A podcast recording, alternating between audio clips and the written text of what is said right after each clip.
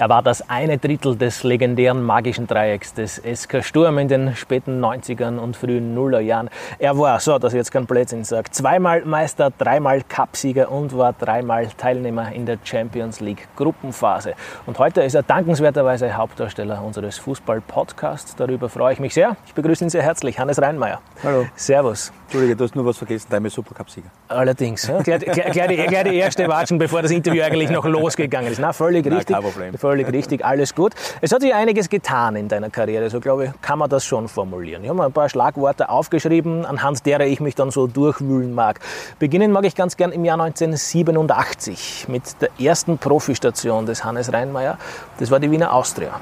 Genau richtig. Dort, ich sage es jetzt ein bisschen flapsig, ist der große Durchbruch allerdings nicht geglückt. Wieso das? Naja, das darf man nicht vergessen. Es waren Äh, halt keine schlechten Kicker damals, naja, die dich umgeben dazu. haben. Na, der, der Herbert Braska noch gespielt, der Obermeier Erich. Also es war nicht irgendwer, was da gespielt hat und der Ogris Andi und da waren ja wirklich Stögerpeter und so. Das war ja nicht irgendeine eine Truppe, das muss man schon wirklich sagen. Aber äh, eins darf man nicht vergessen, ich war damals 15 Jahre, da war ich in der 21er und ich war damals 18 Jahre. Also das vergessen die meisten Leute, weil ich schon so früh angefangen habe, dass ich sehr jung schon meine Karriere gestartet habe. Und natürlich äh, als Junger macht man einen Fehler und die macht man, das muss man auch machen, dass man weiter daraus lernt. Äh, aber ich muss sagen, dass ich, dass ich sage jetzt, das ist so flapsig, also ich mit, mit 18 habe ich glaube ich debütiert in, bei der Austria Wien. Also ich bin dann Profi geworden. Äh, Es ist dann natürlich auch ein bisschen was schief gegangen bei der Austria, das muss ich auch sagen. Aber da hat ein gewisser Herr Fellner, das sage ich jetzt auch ganz klar, die Schuld und, und niemand anderer, äh, der mir einfach nicht mögen hat. Das ist, sind Fakten, das war damals so. Und äh, somit hat sich das halt ein bisschen alles verändert. Mhm. Damals in den späten 80ern und frühen 90ern hast du dem Vernehmen nach, oder nicht dem Vernehmen nach, sondern dokumentierterweise ja fast jedes Jahr einen neuen Club gehabt. Ja, ja, Salzburg, ja, ja, Sportclub. Naja, Wie- ich habe ja dann am Anfang, wie ich von der Austria weggegangen bin, äh, bin ich zu Hause zu, zu Wiener Sportclub gegangen. Leider ist der, der Trainer damals schon verstorben, jetzt der, Alfred Redl, hat mich damals geholt. Hat dann dort auch nicht so funktioniert, war aber beim Bundesheer, das darf man auch nicht vergessen, und habe mich dann eigentlich sukzessive aufgearbeitet. Das heißt, über die Wiener, äh, da habe ich Bundesliga gespielt schon mit, das darf man nicht vergessen, ich erst, glaube ich, 19,5 oder 20 Jahre, habe fast jedes Bundesligaspiel gemacht und habe in der Aufstiegsplayoff sind wir wieder aufgestiegen. Also war nicht so wenig, muss ich mal ganz ehrlich sagen. Also mit 20 Jahren schon Bundesliga spielen und glaube ich, da habe ich drei, vier Tore schon gemacht. Ist das, ist das okay fürs erste Jahr? Und äh, war, war dann so, dass äh, bei der WN eigentlich das super geklappt hat, äh, mit Trainer von Felix Latzke und, und, und Leitner. War das wirklich sehr gut und das, das hat funktioniert und dann haben wir ja sukzessive verbessert.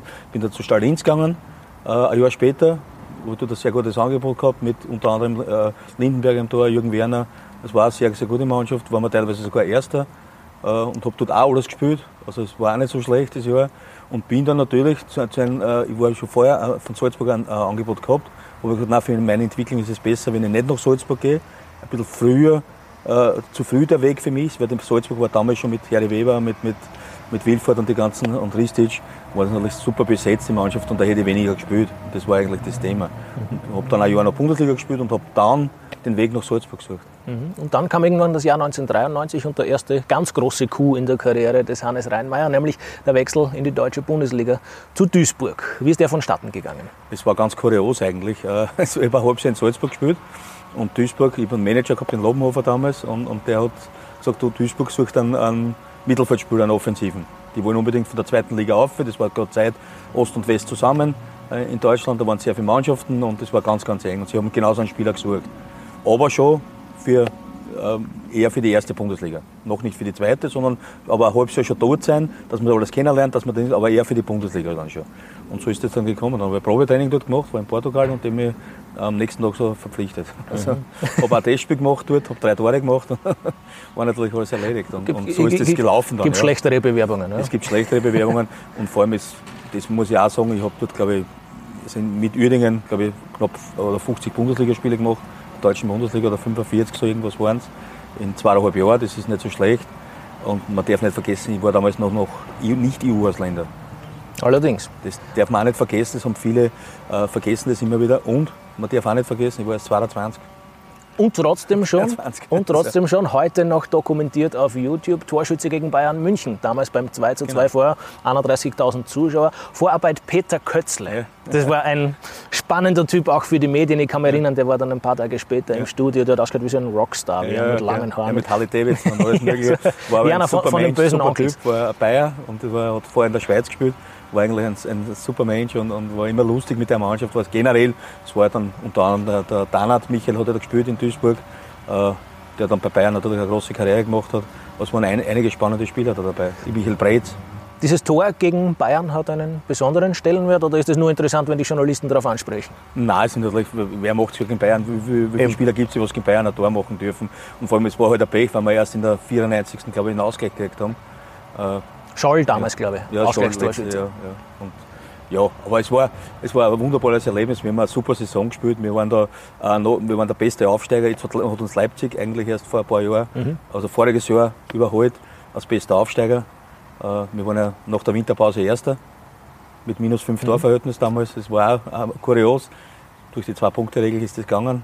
Also es war eine witzige Saison, muss ich sagen. Die Trennung von Duisburg ist damals ja nicht ganz friktionsfrei verlaufen, zumindest ist es so in den äh, APA-Archiven archiviert. Damals ja, ist da vernehmen, zu vernehmen gewesen, dass Trainer Lienen gemeint hat, Rheinmeier sei nicht mehr ganz fit, so steht es zumindest da drinnen. Was war konkret los? Kompletter Blödsinn. Äh, sie haben nicht die Ausländerplätze gebraucht für den Amanike damals.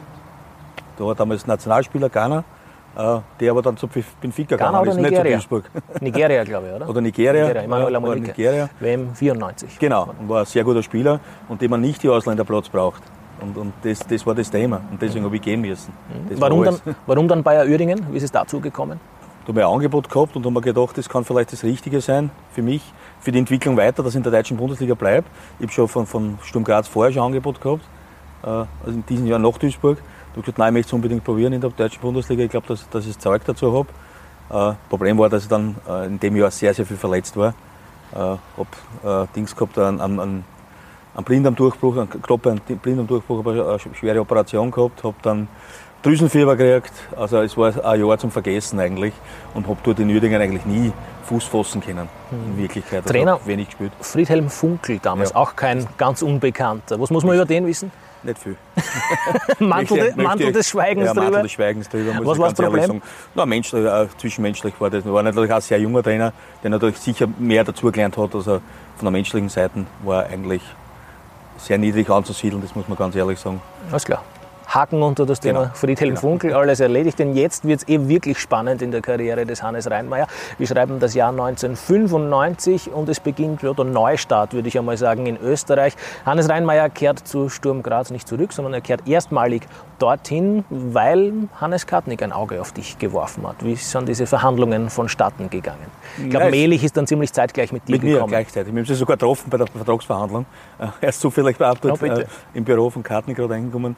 Nein, ich habe ein paar Angebote gehabt von Österreich zurück, unter anderem von aus der Wien, von, von aus der Salzburg damals noch äh, und, und eben von Sturm Graz. Und haben mir das natürlich alles angehört und, und war eigentlich von, von, von Sturm sofort überzeugt. Ich, ich weiß nicht warum, das war einfach eine Gefühlsgeschichte.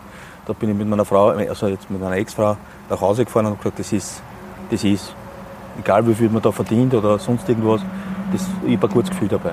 Das war einfach weil, was hat dich so sicher gemacht? Keine Ahnung. Es war ein Bauchgefühl. Ich, ich weiß nicht, ja. ich war mir ziemlich sicher, dass das, äh, dass das es ist, was, was ich machen will, die Philosophie, was ich gehabt habe, mit vielen jungen Spielern, mit, mit äh, einem interessanten Trainer, äh, den man ja natürlich gekannt hat und, und äh, wo man auch gewusst hat, der ist beinhart äh, im Training und, und, und äh, nein, so war eigentlich für mich der, der richtige Schritt. Gott sei Dank hat sich das dann so ausgezahlt habe natürlich auch einige Zeit braucht, dass man das Training einmal verkrafte von ihm, durch die lange Verletzung, was ich gehabt habe. Nicht zuletzt, weil ja dann 96 ein gewisser Pepe Giannini geholt wurde nach Graz. Wie hast du denn das aufgefasst?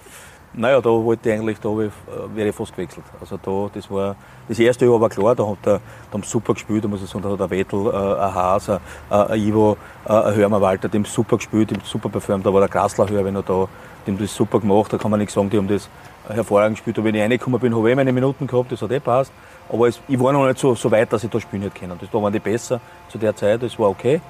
Aber dann ein Jahr später, wo ich dann schon fit war, körperlich auch richtig fit war, äh, hat mich das schon schwer enttäuscht, äh, äh, dass man mir so einen Spieler vor, vor die Nosen setzt. der dann ja, muss man ja, jetzt im Nachhinein ist man immer gescheiter, trotzdem sagen muss, jetzt nicht wirklich gezündet hat. Den Sturm, flapsig formuliert, ist ja als Flop eingegangen in die ja, Geschichte. Wobei er war, eigentlich muss ich sagen, auch in der Mannschaft ist nicht anerkannt und war ein super Mensch und super Typ, das muss man auch wirklich sagen. Und also kicken der, hat er auch der können. richtig gut kicken können. Er hat es leider nicht umbringen können. Warum auch immer, weiß ich nicht, kann ich nicht beurteilen. Äh, war ja als Spieler auch zu weit weg. Also habe ich nicht nicht das beurteilen können. Aber ich muss sagen, er war im Training immer top. Also da kann man überhaupt nichts sagen. Der war immer top vorbereitet, der war, der war nett, der war zugänglich, der war also alles. Also für mich auch noch immer Superstar, weil er wirklich so war, wie er war. Und das, war wirklich absolut in Ordnung. 96, mhm. 97 gab es dann die ersten Titel in der Geschichte des SK Sturm mit den beiden Cup-Siegen. Und ganz interessant, auch das findet man heute noch auf YouTube. Ich glaube, 97 hat bei der Feier in der Kabine das berühmte Schwanzerl vom Heinz Schilcher ja, dran glauben müssen. Fühlst du dich schuldig? Warst, nein, du, doch, war, nein, warst nein. du Mittäter damals? Nein, ich war nicht Mittäter. Willst du irgendwas sagen zu der Causa? ich weiß nur, dass der Heinz, äh, Gott hat ihm selig, äh, richtig sauer war, dass wir das gemacht haben, das weiß ich.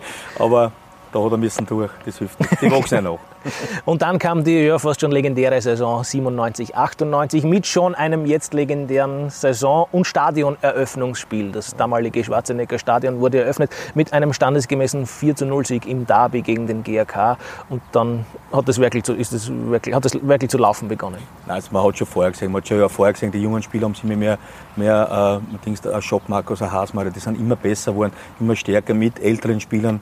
Äh, da war ich schon eigentlich ein älterer Spieler mit 26, 27. Äh, Ivo war schon 27. Das waren äh, die, äh, mit, mit, mit den jungen Führungsspielern. Die Jungen waren auch Führungsspieler. Die, die sind in die Rolle reingewachsen. Die haben schon 100, 100 Spiele gehabt in die Füße die haben das wirklich super gemacht. Also, die haben sich stetig weiterentwickelt, haben da nie aufgehört zum Trainieren. Hat er natürlich geschuldet mit, mit einem super Trainer, der, der uns so lassen hat, wie wir waren. Der uns nicht verbiegen wollte, der einfach gesagt hat, ja, ich muss das System so anpassen oder die Spielweise so anpassen, was ich Spieler habe. Also heute ist ja oft die, die, gängige Meinung, man braucht ein, ein, eine Spielphilosophie, die muss man über den ganzen Club drüber stülpen und danach sucht man erst das Personal aus, nämlich das Spieler und Trainer. Ja. Das wäre der Idealfall, ja. aber in Österreich ja fast nicht möglich, weil man nicht jeden Spieler äh, kaufen kann. Es wäre dann halt meistens Salzburg, Barcelona ja, und Ajax ja, genau, genannt, als, genau. Solche, als Beispiele. Ja, das, das ist eh okay, das geht ja, aber ich glaube, dass ich als Trainer sehr flexibel sein muss, äh, dass man sagt, okay, ich muss was finden, was der Mannschaft gut tut und was, was sie können. Das ist das Wichtigste. Mhm. Und das war bei uns eigentlich immer, und was, was bei uns in der Mannschaft war, war irrsinnig großer Respekt gegenüber den anderen. Das, das war immer von, von immer, immer gegeben. Also das war wurscht, ob der Ersatz war, ob der auf der Tribüne gesessen ist, ob der gespielt hat.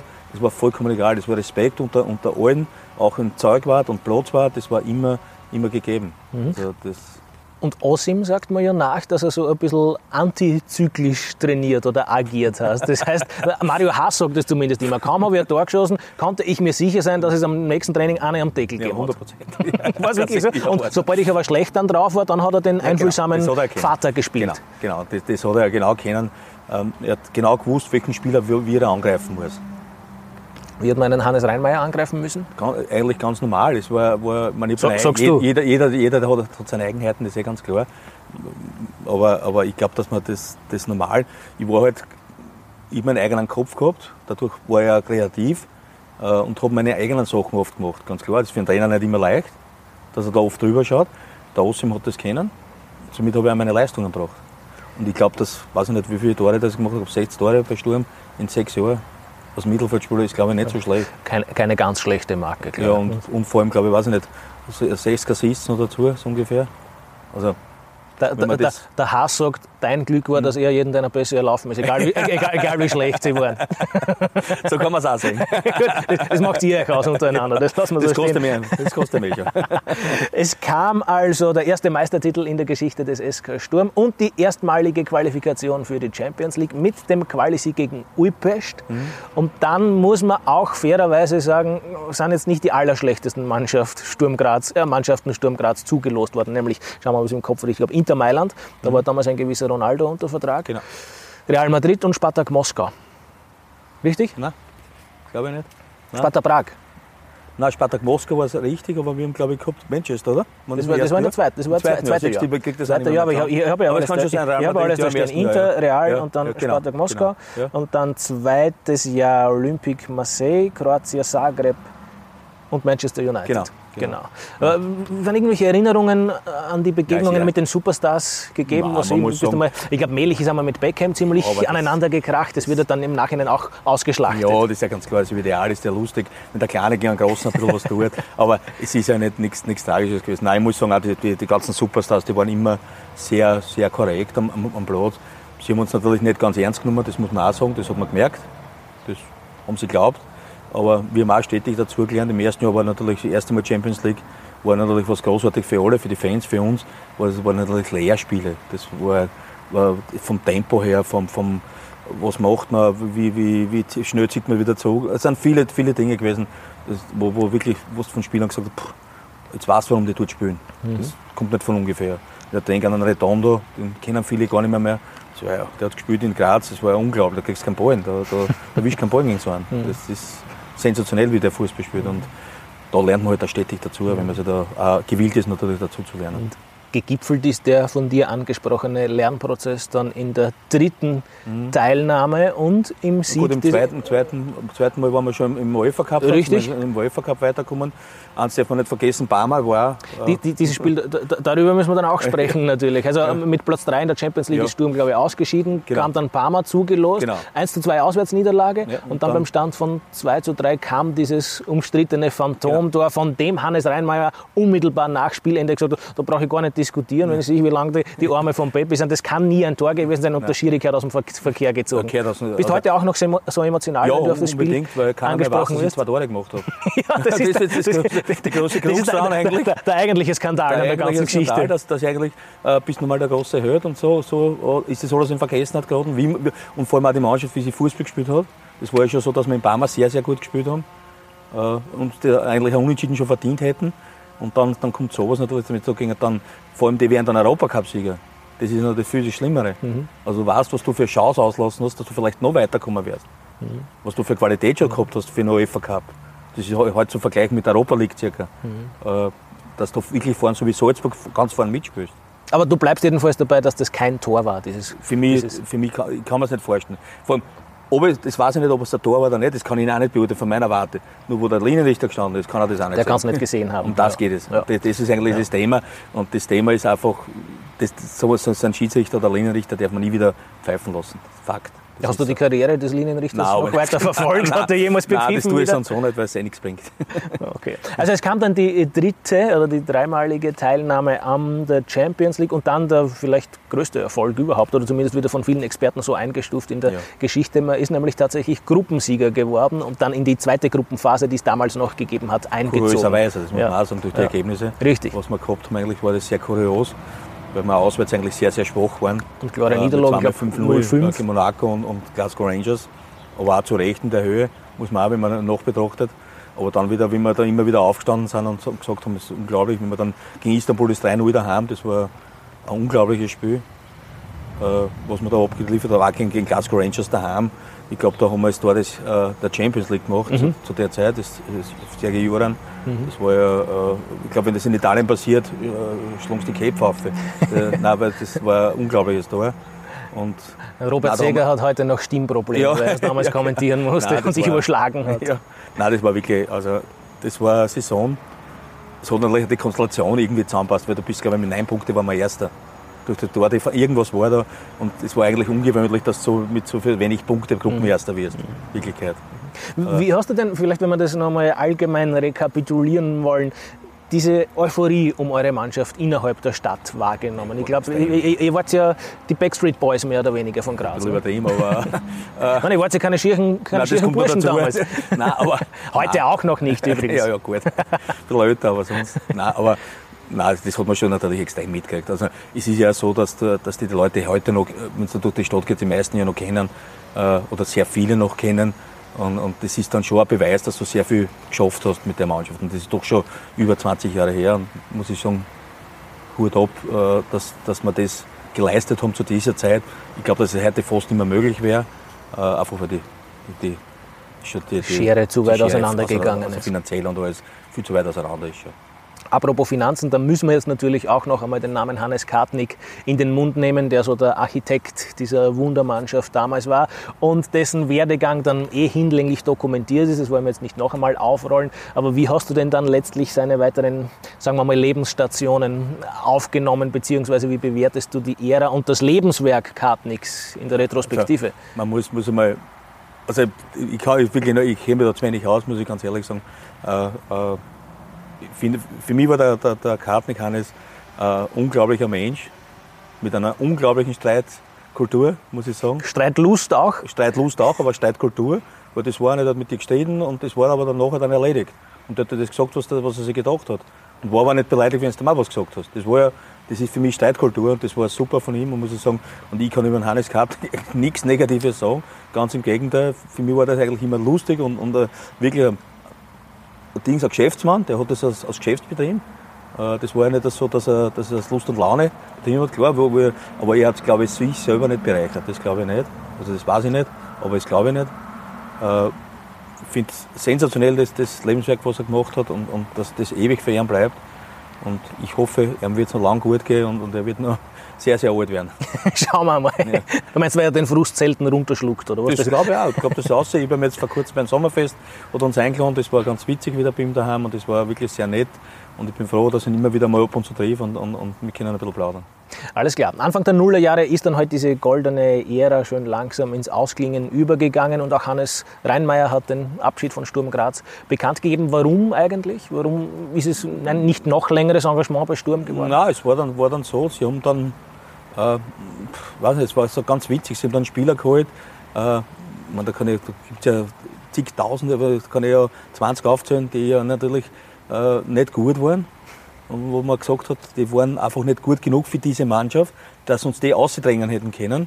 Aber sie wollten unbedingt den Umbruch machen. Es hat angefangen, äh, ich glaube, der erste Spieler war mit Popovic, den sie einfach gestanzt haben wegen einer Moa, glaube ich, wegen, wegen einem Nicht-Ausländerplatz war ja da irgendwas.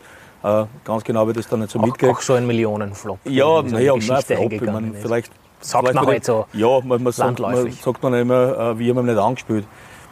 Kompletter Blödsinn, das möchte ich jetzt einmal öffentlich sagen äh, kompletter Schwachsinn, was es hat, der, der Ivo, ich, ich spiele ihm nicht an. Ich hätte jetzt ihm rausgeekelt. Ja, es ist ja kompletter Schwachsinn. Es wäre doch ein, ein, Blödsinn, wenn ich einen Spieler habe, der Tore macht, dass ich den nicht ausspiele. Es ja, hat einfach nicht funktioniert. Warum auch immer, kann ich nicht sagen. Weil wie wir weg waren, hat es nicht funktioniert. Also, das war ja wurscht. Mhm. Da war ich schon weg, der Ivo war weg, der war in Japan und hat trotzdem nicht funktioniert. Also mhm. passt irgendwas nicht. Mhm. Und haben dann eigentlich Spieler geholt, das muss man auch ganz ehrlich sagen, die nicht mehr äh, die Leistung bringen haben können, die was wir braucht haben, das muss man schon sagen. Und all diese Faktoren haben dann in Summe deinen Entschluss reifen lassen? Nein, nein gar nicht. Nein, es hat sich dann so ergeben, weil ich dann auch schon wenig gespielt habe und, und habe aber gesehen, dass schlechtere Spieler spielen, als ich bin. Äh, dann bin ich weggegangen. Mhm. Jetzt darf ich vielleicht nur kurz erklären, wo wir hier überhaupt sind. Wir sitzen im Garten des Hotels Kernburm in Graz. Das ist jenes Hotel, das die Frau eines gewissen Heribert Weber betreibt. Ja. Und über Heribert Weber können wir dann den Wechselpass zur nächsten Station des Hannes Reinmeier spielen. Saarbrücken. Ja, war Dort war nämlich zumindest ein paar Wochen oder Monate Heribert Weber noch dein Trainer. Eine Wochen. das war ja gar nicht. Also, aber, aber, aber, offiziell war es zumindest. Ja, offiziell war es, ja. Es war eine ganz eine kuriose Geschichte eigentlich. Äh, ich Vertrag unterschrieben in Saarbrücken und, und der Herr hat sich gefeiert, passt, das Spieler, das ist gegen einen Abstieg ist das gegangen, äh, zweite Liga damals, passt genau. Der Carsten Hurtwelke ist auch vom mhm. Alltag, der was damals in Alltag gespielt hat, hat auch dort gespielt noch und hat eigentlich alles passt und ich, ich fliege noch ins Trainingslager nach Portugal und zwei Tage später war der Herr Weber nicht mehr da. war er nicht mehr drin. Also es war ganz, ganz witzig, also kurios dort, es war Chaos pur dort. Ähm, habe ich dann auch gesagt, was mache ich dann eigentlich noch da? Sinnlos. Dann ist der Tom Duli gekommen, ich weiß nicht, das wird auch ja. sagen als, als Trainer. Ja. Der hat sich bemüht, aber es war einfach, da war einfach nicht mehr, mehr drin. Hannes, was macht denn das Schlagwort Weltmeisterschaft 1998 mit dir? Tut mir noch immer weh. Und was macht dann vielleicht, wenn ich das gleich nachschießen darf, das Schlagwort Andi Herzog mit dir? Ach, nichts, gar nichts.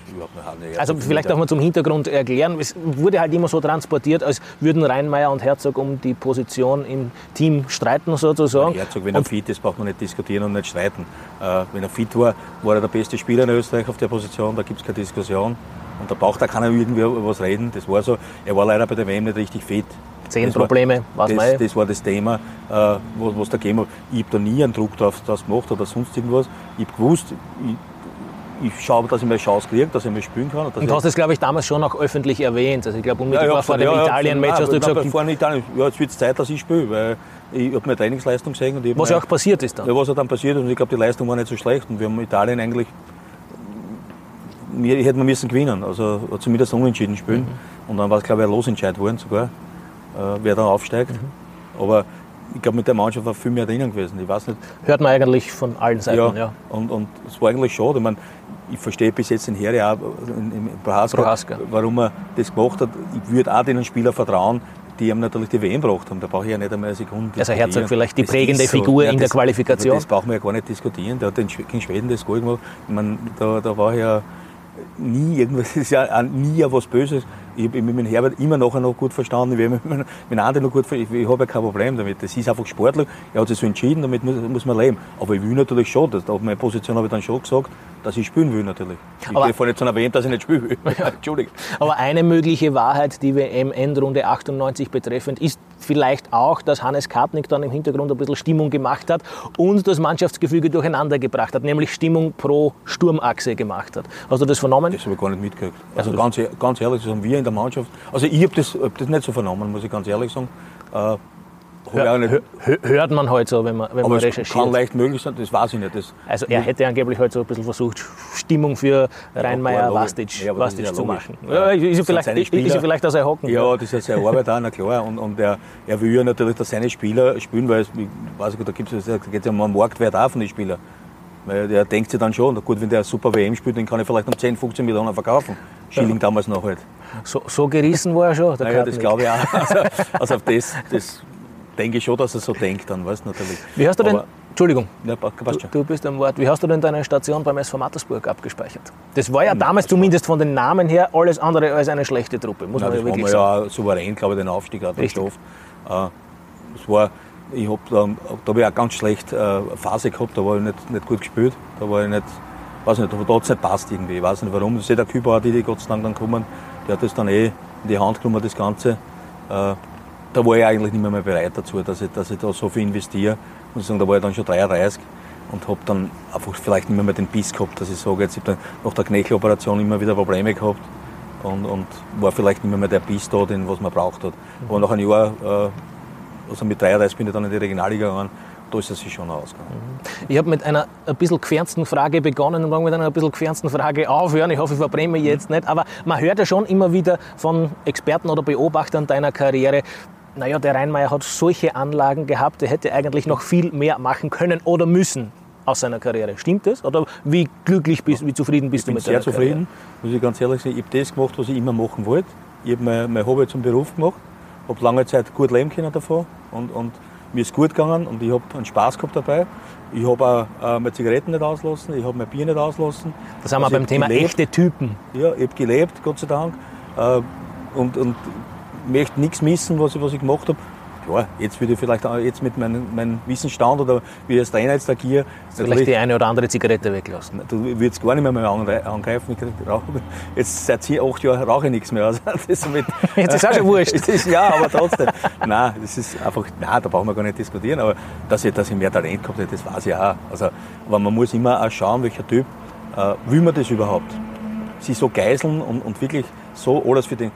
Die These wirft mir ja auch nicht. immer wieder einen gewissen Mario Basler an den Kopf. Genau, der genau. argumentiert dann Ja. aber ähnlich wie Ja. du und sagt, ich weiß nicht, ob ich der gewesen wäre, der sich extra schinden hätte wollen beim Training. Und er sagt dann auch ganz offen, ich weiß auch nicht, ob ich dann so gut gewesen wäre, wenn ich mich die nicht... Lockerheit nicht gehabt hätte. Ausleben hätte genau, dürfen. Genau. Das Das weiß, ich, das weiß ich auch nicht. Oder das, das kann ich jetzt nicht beurteilen. Das ist schwer. Jetzt, aber, aber klar, vom Talent her brauche ich nicht. Aber das sage ich meine, meine eigenen Spieler in der Unterliga oder in der Oberliga genauso. Da habe ich kein Problem damit. Ich, ich bin so, wie ich bin. Ich kann mich eh nicht ändern. Es- Oder ich kann jetzt nichts mehr hinten noch ändern. Das hilft ja nichts mehr. Es ist so, wie es war. Man hat Fehler gemacht, mehr als genug, Gott sei Dank. Und ich bin aber froh, dass ich die gemacht habe. Jetzt kann ich jungen Spielern das auch weitergeben, dass es vielleicht, dass ich einer da hilft, wenn sie Fehler machen, dass man auch die, die machen darf und dass man durch das aber lernen muss.